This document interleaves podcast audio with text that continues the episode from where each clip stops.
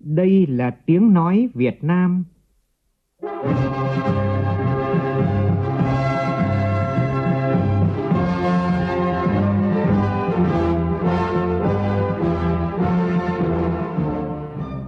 là tiếng nói Việt Nam, phát thanh từ Hà Nội, thủ đô nước Cộng hòa xã hội chủ nghĩa Việt Nam.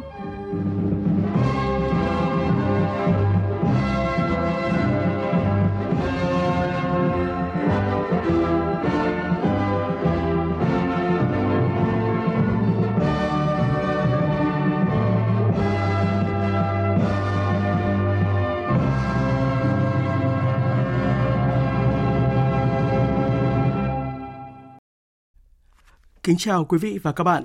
Mời quý vị và các bạn nghe chương trình Thời sự sáng của Đài Tiếng nói Việt Nam. Hôm nay thứ ba ngày mùng 1 tháng 9 năm 2021, tức ngày 25 tháng 7 năm Tân Sửu. Chương trình có những nội dung đáng chú ý sau.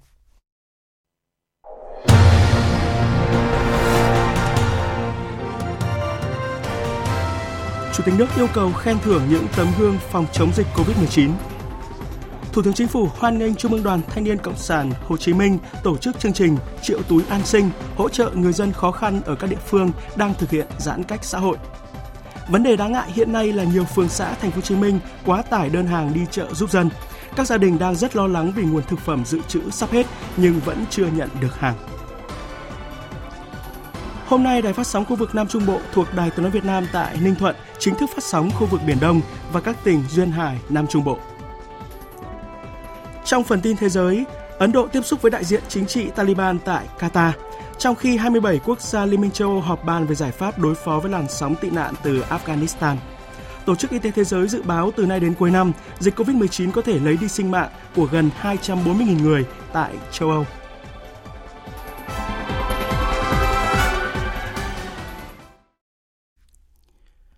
Bây giờ là nội dung chi tiết.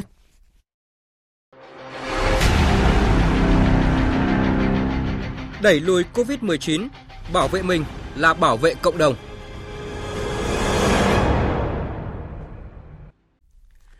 Để kịp thời động viên đồng bào và chiến sĩ cả nước trong cuộc đấu tranh đẩy lùi và chiến thắng đại dịch COVID-19, Chủ tịch nước Nguyễn Xuân Phúc vừa yêu cầu Ban thi đua khen thưởng Trung ương khẩn trương phát hiện, đề xuất khen thưởng kịp thời về những thành tích tiêu biểu xuất sắc, nhất là những tấm gương hy sinh quên mình trong công tác phòng chống dịch bệnh, kể cả những tình nguyện viên và người làm công tác thiện nguyện đang ngày đêm cùng với người dân chống chọi với dịch COVID-19.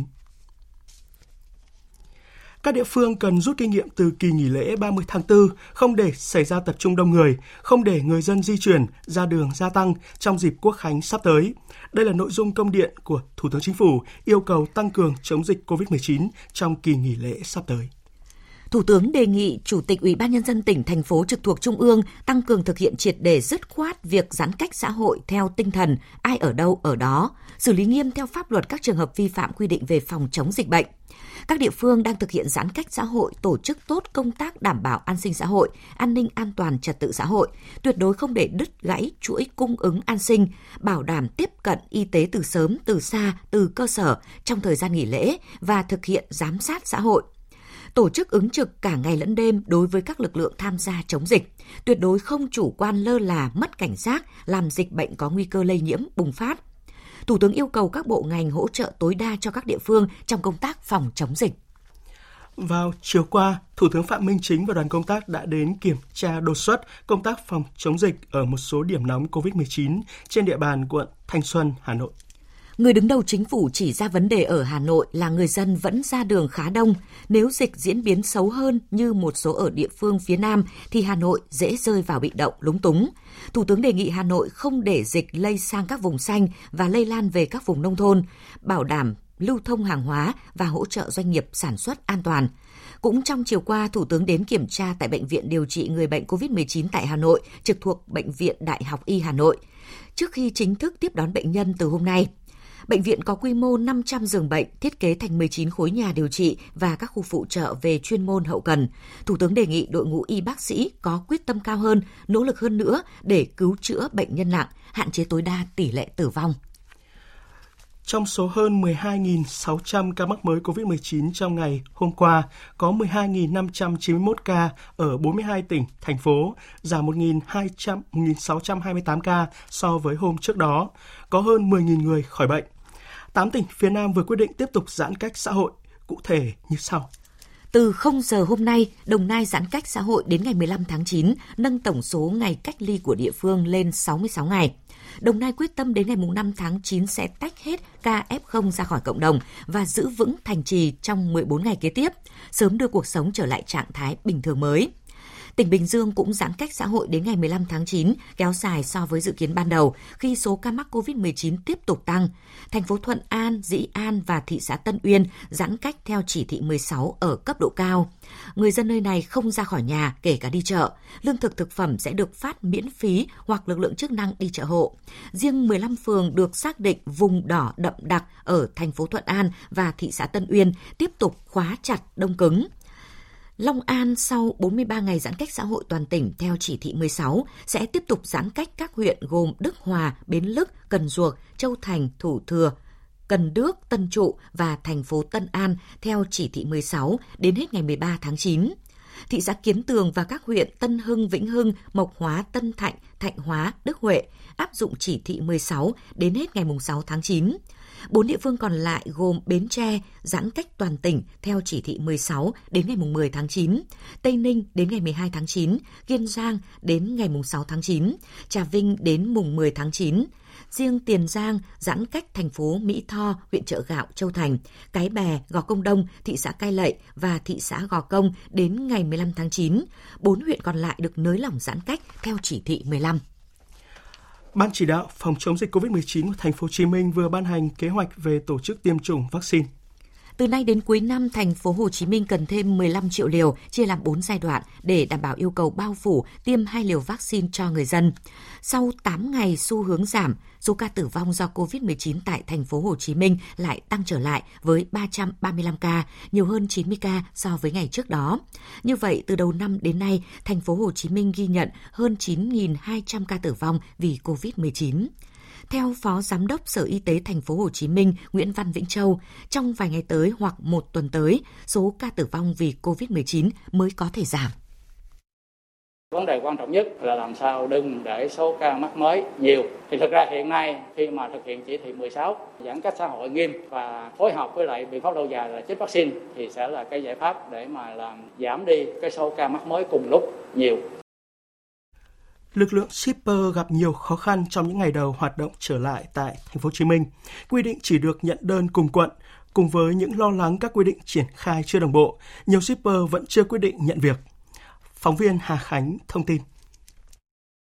Ông Phạm Đức Hải, Phó trưởng ban, người phát ngôn Ban chỉ đạo phòng chống COVID-19 thành phố Hồ Chí Minh cho biết, việc quy định thời gian lấy mẫu xét nghiệm các shipper tại vùng đỏ được thực hiện từ 5 đến 6 giờ sáng hàng ngày Tuy nhiên, với lượng shipper lớn thì khoảng thời gian trên chỉ là tương đối, cho nên các shipper nên kiên nhẫn chờ đợi bởi điều kiện có hạn. Sở Y tế là phải tăng tốc hơn nữa, cố gắng tìm nhiều giải pháp hơn. Ví dụ như là phát cho các shipper mỗi người một cái test nhanh rồi người ta tự làm sau đó mình đi quay lại mình coi coi cái kết quả như thế nào về mối quan tâm là shipper có được đi chợ hộ không, Phó Giám đốc Sở Công Thương Thành phố Hồ Chí Minh Nguyễn Nguyên Phương cho biết, Việc đi chợ hộ tùy thuộc vào tình hình của địa phương. Tùy khu vực, đặc biệt là các cái khu vực vùng xanh, nếu mà kiểm soát tốt thì địa phương hoàn toàn có thể sử dụng cái đội ngũ shipper này để đăng ký mua hàng hóa, vận chuyển hàng hóa cho người dân. Thực tế, sau hơn một tuần áp dụng mô hình đi chợ giúp dân, nhiều phường xã trên địa bàn thành phố Hồ Chí Minh đã quá tải đơn hàng. Các hộ gia đình đang rất lo lắng vì nguồn thực phẩm dự trữ sắp hết nhưng vẫn chưa nhận được hàng đã đặt. Phản ánh của nhóm phóng viên Minh Thắm và Trịnh Giang. Mấy hôm nay, chị Trần Thanh Hiếu ngủ ở phường Tân Tạo, quận Bình Tân, lo lắng vì lương thực cả nhà chị đã cạn mà không biết cách nào để mua. Gọi qua Bách quá Xanh thì hỏi kia bây giờ đăng ký cho phường đi. Bên phường gọi qua thì cũng đông quá kêu đợi. Bây giờ à, gạo thì không còn đủ nữa. Bây giờ muốn mua sữa cho em bé cũng khó nè. Hoặc đường muối này kia muốn nhờ mua cũng không biết nhờ ai luôn thuốc F0 thì họ phát cho cái bệnh là có ờ, paracetamol với lại vitamin C còn ví dụ như mình còn thuốc ho sổ mũi cho em bé rồi này kia thì phải nhờ ông anh chạy đi mua mà khi mà ra cái điện thoại cũng bị dân phòng chặn lại à Việc hết thực phẩm dự trữ mà đơn hàng nhờ đi chợ giúp vẫn chưa được xử lý cũng là tình trạng mà hàng trăm hộ dân của khu phố 3, phường 24 quận Bình Thạnh đang gặp phải. Tổ dân phố đã thông báo hai lần về việc đi chợ hộ và người dân đăng ký mua theo combo từ tuần trước. Nhưng đến đầu tuần này thì bà con nhận được phản hồi, siêu thị hết các combo nên lại chuyển sang hình thức ghi phiếu liệt kê các món hàng cần mua. Chị Trần Kim Xuyến, ngụ tại khu phố này cho biết, nó là sẽ có trong vòng 24 giờ thì mình cứ ninh ninh vậy mình đâu có mua gì rồi giờ từ thứ năm mà đến hôm nay là gần một tuần rồi mà mình đã đăng ký vậy thì mình đâu dám mua cái gì nữa. Thì mong là nhà nước hỗ trợ có thực phẩm cho người dân ăn trong những ngày sắp tới nhiều phường đã làm việc với các cửa hàng thực phẩm, siêu thị trên địa bàn để lên thực đơn combo, báo giá cho người dân. Nhưng khi tiến hành được 1-2 ngày thì cửa hàng lại có nhân viên mắc COVID-19 phải đóng cửa. Hầu hết các siêu thị đều quá tải đơn hàng nên gặp rất nhiều khó khăn để trả đơn cho bà con. Lực lượng đi chợ giúp của mỗi phường trung bình chỉ khoảng 50 người kể cả bộ đội, nhưng dân số của mỗi phường đều trên dưới 10.000 người thì việc đi chợ giúp là vô cùng khó khăn, đặc biệt càng về sau số lượng đơn hàng càng tăng thêm. Chị Đỗ Thị Kim Phụng, Chủ tịch Hội Liên hiệp Phụ nữ phường 17 quận Bình Thạnh, thành phố Hồ Chí Minh cho biết, mỗi ngày chị và các tình nguyện viên đều làm việc từ 6 giờ sáng đến 11 giờ khuya nhưng vẫn không thể phục vụ hết nhu cầu người dân. Quá tải đơn, con người không có, cái lực lượng chưa đảm bảo thì làm sao mà làm tốt cho người dân được. Những cái trường hợp người ta không chuyển khoản được, và những cái trường hợp bị F0 thì tiền như thế nào? Cũng không có một cái gì hết. Tôi như ở đây tôi tự xử lý hết. Có những người tình nguyện viên người ta cho nợ luôn, f không khỏi trả tiền luôn. nhưng Người ta không chuyển khoản được mà mình lấy tiền cũng không an tâm. Công tác đi chợ giúp dân bước qua tuần thứ hai đã cho thấy rất nhiều bất cập với một địa bàn đông dân cư như thành phố Hồ Chí Minh. Nhiều cán bộ phường xã và người dân rất mong chính quyền thành phố sớm có giải pháp để giải quyết tình trạng này, giúp người dân an tâm tuân thủ việc giãn cách xã hội trong những ngày tới. Trong bối cảnh dịch COVID-19 vẫn diễn biến phức tạp, Thủ tướng Chính phủ hoan nghênh Trung ương Đoàn Thanh niên Cộng sản Hồ Chí Minh có kế hoạch tổ chức chương trình Triệu túi an sinh tại các tỉnh, thành phố thực hiện giãn cách theo chỉ thị số 16. Thủ tướng đề nghị Trung ương đoàn khẩn trương phối hợp với Bộ Y tế để tổ chức tiêm vaccine và xét nghiệm cho lực lượng tình nguyện viên tham gia hỗ trợ các địa phương đang thực hiện giãn cách xã hội theo chỉ thị 16.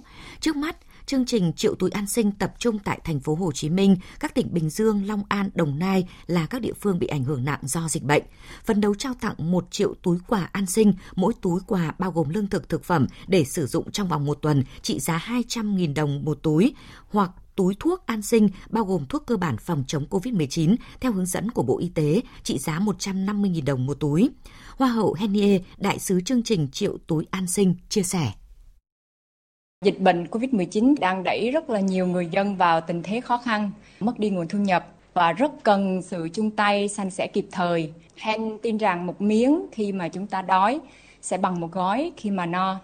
Với tinh thần là san sẻ yêu thương chung tay vượt qua đại dịch, Hen và các bạn hãy tham gia ủng hộ cùng Trung ương Đoàn Thanh niên Cộng sản Hồ Chí Minh để khẩn trương mang triệu túi an sinh gửi đến cho đồng bào cả nước Triệu túi an sinh là triệu câu chuyện, là triệu niềm hy vọng được thắp lên để không ai bị bỏ lại ở phía sau. Thời sự VOV, nhanh, tin cậy, hấp dẫn. Sau gần một năm thi công, vào sáng nay, Đài phát sóng khu vực Nam Trung Bộ thuộc Đài tiếng nói Việt Nam sẽ chính thức hoạt động phát sóng khu vực Biển Đông và các tỉnh Duyên Hải, Nam Trung Bộ. Phóng viên Sơn Lâm đưa tin. Đài phát sóng Nam Trung Bộ là một trong những công trình kỹ thuật lớn do Đài Tiếng Nói Việt Nam xây dựng, quản lý và vận hành. Đài nằm trên khu đất có diện tích 16 ha tại xã Phước Sinh, huyện Thuận Nam, tỉnh Ninh Thuận. Đài có công suất phát sóng 400 kW, tần số 1071 kHz với công nghệ và kỹ thuật hiện đại, sẵn sàng chuyển đổi sang phát thanh số theo công nghệ DRM phù hợp với xu thế phát thanh hiện nay trên thế giới việc tăng cường năng lực phát sóng các chương trình phát thanh của Đài Tiếng Nói Việt Nam để tuyên truyền về chủ trương của Đảng và pháp luật của nhà nước đến với nhân dân các tỉnh ven biển Nam Trung Bộ và quần đảo Hoàng Sa, Trường Sa là việc làm cấp thiết, góp phần đảm bảo an ninh chính trị, trật tự an toàn xã hội, khẳng định chủ quyền quốc gia trên biển thông qua làn sóng phát thanh. Ông Lê Đình Lam, Giám đốc Trung tâm Kỹ thuật Phát thanh Truyền hình Đài Tiếng Nói Việt Nam cho biết Đài phát sóng khu vực Nam Trung Bộ là một trong những công trình kỹ thuật lớn của Đài tiếng nói Việt Nam, có ý nghĩa đặc biệt quan trọng trong việc tăng cường năng lực phủ sóng phát thanh tiếng nói Việt Nam cho các tỉnh khu vực Nam Trung Bộ, vùng biển khu vực quần đảo Hoàng Sa và Trường Sa của Việt Nam, góp phần cổ vũ, động viên các lực lượng trên biển, trong đó có ngư dân yên tâm bám biển sản xuất, nâng cao hơn nữa ý thức giữ gìn và bảo vệ chủ quyền biển đảo, khích lệ, động viên các cán bộ, chiến sĩ và lực lượng chấp pháp trên biển hoàn thành tốt nhiệm vụ được giao, bảo vệ vững chắc vùng biển đảo thiêng liêng của Tổ quốc và khẳng định chủ quyền, quyền chủ quyền của quốc gia trên biển qua làn sóng phát thanh. Tiếp theo mời quý vị và các bạn nghe tổng hợp một số chính sách nổi bật có hiệu lực từ ngày hôm nay. Người dân khi đi làm sổ đỏ không cần nộp bản sao các giấy tờ tùy thân như chứng minh thư, căn cước, sổ hộ khẩu. Thay vào đó, cơ quan chức năng sẽ sử dụng dữ liệu từ cơ sở dữ liệu quốc gia về dân cư để giải quyết. Quy định mới này phù hợp với chủ trương đơn giản hóa thủ tục hành chính, giúp người dân không cần mang theo nhiều loại giấy tờ khi đi làm các thủ tục. Thông tư 09 của Bộ Tài nguyên và Môi trường sửa đổi bổ sung một số điều của các thông tư hướng dẫn luật đất đai cũng quy định chi tiết về bồi thường, hỗ trợ, tái định cư khi nhà nước thu hồi đất nông nghiệp. Người dân sẽ được hỗ trợ ổn định đời sống, hỗ trợ đào tạo, chuyển đổi nghề và tìm kiếm việc làm khi nhà nước thu hồi đất đã được giao cho hộ gia đình cá nhân trực tiếp sản xuất đất do người dân nhận chuyển nhượng thừa kế, đất do hộ gia đình cá nhân đủ điều kiện được giao nhưng đang sử dụng không có giấy tờ về quyền sử dụng đất. Nghị định 69 của chính phủ có hiệu lực từ hôm nay tháo gỡ được nhiều khó khăn vướng mắc trong việc cải tạo xây dựng lại nhà trung cư. Nghị định xác định rõ nhà trung cư thuộc diện phải cải tạo xây dựng lại gồm nhà phải phá rỡ khẩn cấp do sự cố thiên tai cháy nổ, nhà trung cư hết niên hạn sử dụng hoặc chưa hết niên hạn sử dụng nhưng có kết luận kiểm định của cơ quan có thẩm quyền phải phá rỡ. Nếu chủ sở hữu căn hộ trung cư có nhu cầu tái định cư tại chỗ, Ủy ban nhân dân cấp tỉnh quyết định hệ số bồi thường bằng 1 đến 2 lần diện tích căn hộ cũ. Khi chủ sở hữu căn hộ trung cư không có nhu cầu tái định cư tại chỗ, mỗi chủ đầu tư có nhà đất tại địa điểm khác để bố trí tái định cư và chủ sở hữu có nhu cầu thì được bố trí tái định cư như như cơ chế tái định cư tại chỗ. Thông tư 06 do Bộ Lao động Thương binh và Xã hội ban hành hướng dẫn luật bảo hiểm xã hội có hiệu lực từ hôm nay quy định trường hợp người mẹ tham gia bảo hiểm xã hội nhưng không đủ điều kiện hưởng chế độ thai sản khi sinh con. Trong khi người cha đủ điều kiện thì cha được hưởng trợ cấp một lần. Mức trợ cấp bằng hai lần mức lương cơ sở hiện nay. Hai lần mức lương cơ sở là gần 3 triệu đồng tại tháng sinh cho mỗi con. Theo luật bảo hiểm xã hội năm 2014, lao động nam đang đóng bảo hiểm xã hội khi vợ sinh con được nghỉ 5 ngày làm việc, nghỉ 7 ngày khi vợ sinh con phải phẫu thuật, sinh con dưới 32 tuần tuổi. Trường hợp vợ sinh đôi thì được nghỉ 10 ngày làm việc. Liên quan tới phản ánh mì hào hào chứa chất cấm, Văn phòng Chính phủ đề nghị Bộ Công Thương kiểm tra và có văn bản báo cáo Thủ tướng Chính phủ trước ngày 7 tháng 9 này. Trước đó, thì Cục An toàn Thực phẩm Bộ Y tế đã có công văn đề nghị Vụ Khoa học và Công nghệ Bộ Công Thương xác minh làm rõ vụ việc để thông tin minh bạch tới người tiêu dùng. Bộ Công Thương cũng đang khẩn trương xác minh thông tin liên quan đến cảnh báo của Cơ quan An toàn Thực phẩm Ireland về sản phẩm mì hào hào và miến gút của công ty Acecook có chứa chất cấm.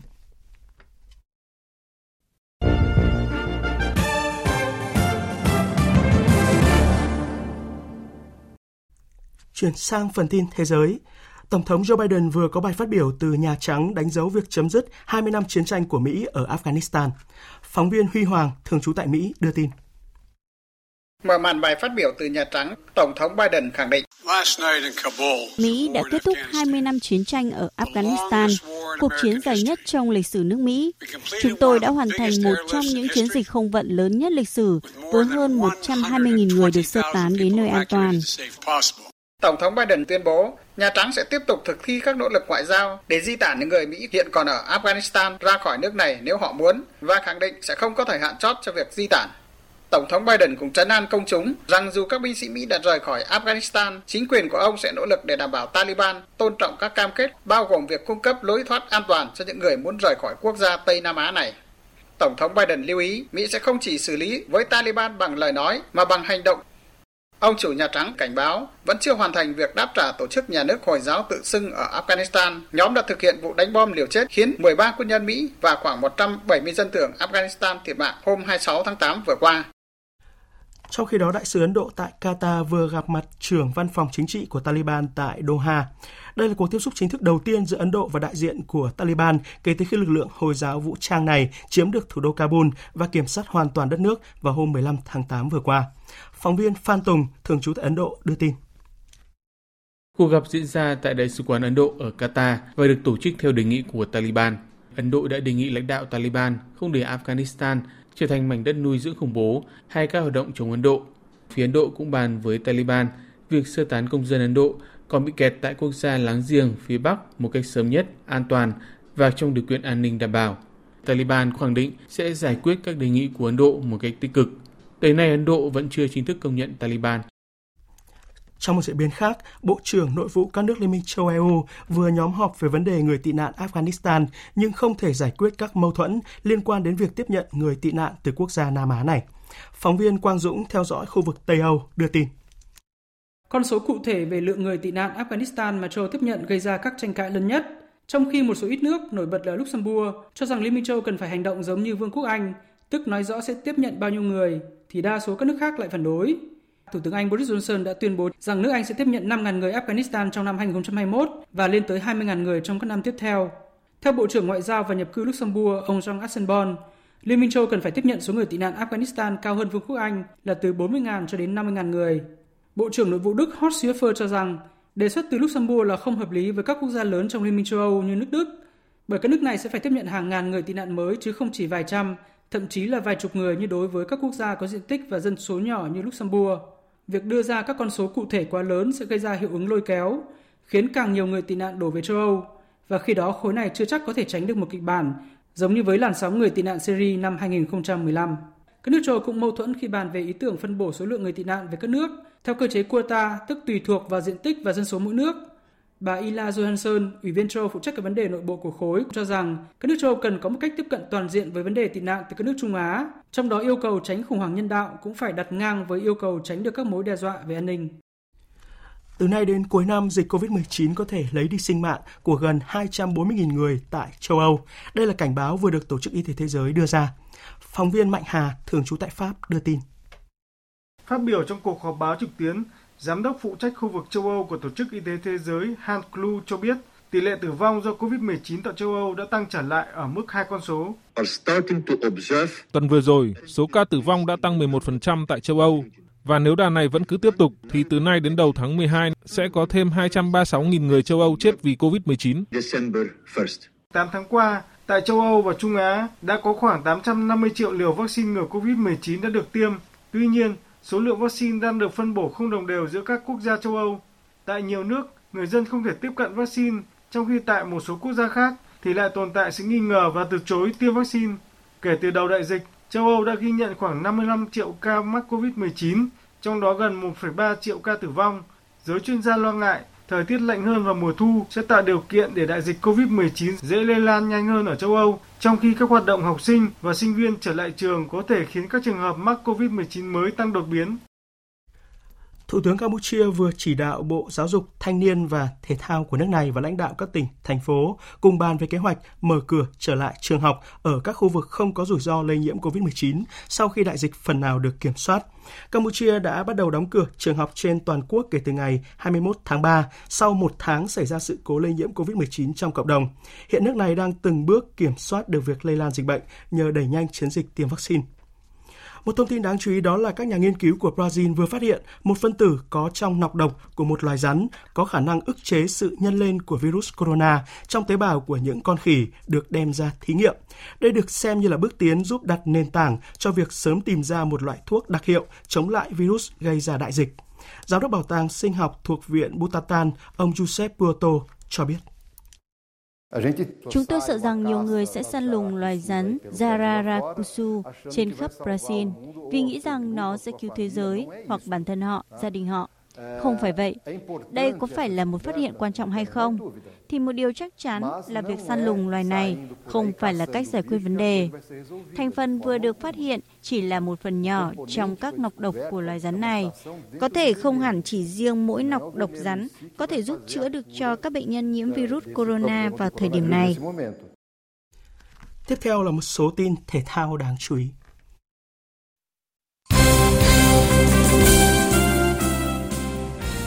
Chiều qua, đội tuyển bóng đá nữ quốc gia tiếp tục gặp quân xanh U15 Nam Futsal trên sân cỏ nhân tạo của Trung tâm Đào tạo bóng đá trẻ Việt Nam. Tuyết Nhân Tuyết Ngân là tác giả bàn thắng duy nhất cho đội tuyển nữ quốc gia, nhưng cũng chính cô đã hỏng quả penalty trong hiệp 2 và chung cuộc.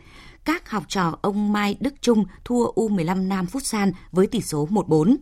Theo kế hoạch, trước khi lên đường sang Tajikistan thi đấu vòng loại giải bóng đá nữ vô địch châu Á 2022, đội tuyển nữ quốc gia sẽ có 7 trận đấu giao hữu. Ở tuần tập luyện cuối cùng từ ngày 13 đến ngày 17 tháng 9, huấn luyện viên Mai Đức Trung sẽ chốt danh sách 23 tuyển thủ tham dự giải đấu. Cầu thủ Nguyễn Tiến Linh đã vinh dự được khi được Liên đoàn bóng đá thế giới FIFA lựa chọn là một trong số nhiều chân sút tiêu biểu xuất hiện trên tấm poster đặc biệt trước thềm vòng loại cuối World Cup 2022. FIFA đánh giá tiền đạo mang số áo 22 đã thể hiện phong độ rất ấn tượng ở vòng loại 2 World Cup 2022. Tiến Linh là cầu thủ ghi nhiều bàn thắng nhất cho đội tuyển Việt Nam 5 bàn, trong đó có pha lập công đẹp mắt vào lưới các tiểu vương quốc Ả Rập Thống Nhất ở trận lượt đi. Theo một số nguồn tin, Griezmann sẽ trở lại chơi cho đội bóng cũ Atletico dưới dạng cho mượn một mùa kèm theo điều khoản mua đứt với giá 40 triệu euro từ Barca. Thương vụ này được xem là bất ngờ bởi Barca trước đó không cho thấy dấu hiệu muốn đẩy Griezmann đi. Tiền đạo từng tốn của Barca 120 triệu euro phí chuyển nhượng đã đá chính ở cả ba trận đầu mùa của đội chủ sân Nou Camp. Trong khi đó, lời đề nghị mới nhất một 220 triệu euro của Real Madrid cho Mbappe không đủ sức lay động Paris Saint-Germain. Nhiều khả năng Mbappe phải chờ đến hè năm sau để sang Real theo dạng chuyển nhượng tự do.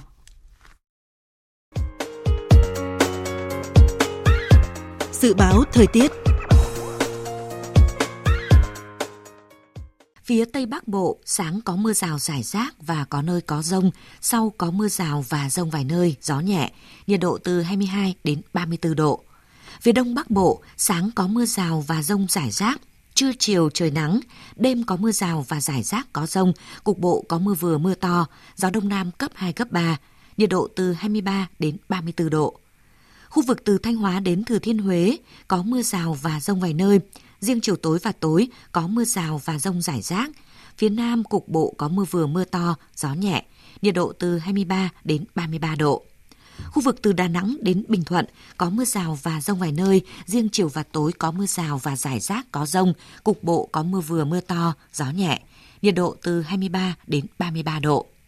Tây Nguyên và Nam Bộ có mưa rào và rông vài nơi, riêng chiều và tối có mưa rào và rải rác có rông, cục bộ có mưa vừa mưa to, gió đông cấp 2 cấp 3, nhiệt độ từ 19 đến 33 độ.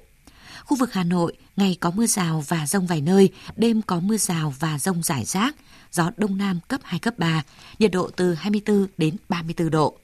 Dự báo thời tiết biển, Bắc và Nam Vịnh Bắc Bộ, vùng biển từ Quảng Trị đến Quảng Ngãi, vùng biển từ Cà Mau đến Kiên Giang, khu vực Bắc và giữa Biển Đông, khu vực quần đảo Hoàng Sa thuộc thành phố Đà Nẵng, có mưa rào và rông rải rác, tầm nhìn xa trên 10 km, giảm xuống 4 đến 10 km trong mưa, gió nhẹ vùng biển từ Bình Định đến Ninh Thuận, khu vực Nam Biển Đông, khu vực quần đảo Trường Sa thuộc tỉnh Khánh Hòa. Có mưa rào và rông rải rác, tầm nhìn xa trên 10 km, giảm xuống 4 đến 10 km trong mưa, ngày gió nhẹ, đêm gió Tây Nam cấp 3, cấp 4. Vùng biển từ Bình Thuận đến Cà Mau và Vịnh Thái Lan, có mưa rào và rông rải rác, tầm nhìn xa trên 10 km, giảm xuống 4 đến 10 km trong mưa, gió Tây Nam cấp 3, cấp 4. Tới đây, chúng tôi kết thúc chương trình Thời sự sáng nay. Chương trình do biên tập viên Hải quân thực hiện với sự tham gia của phát thanh viên Phương Hằng, kỹ thuật viên Hồng Vân, chịu trách nhiệm nội dung Hoàng Trung Dũng. Cảm ơn quý vị và các bạn đã quan tâm theo dõi.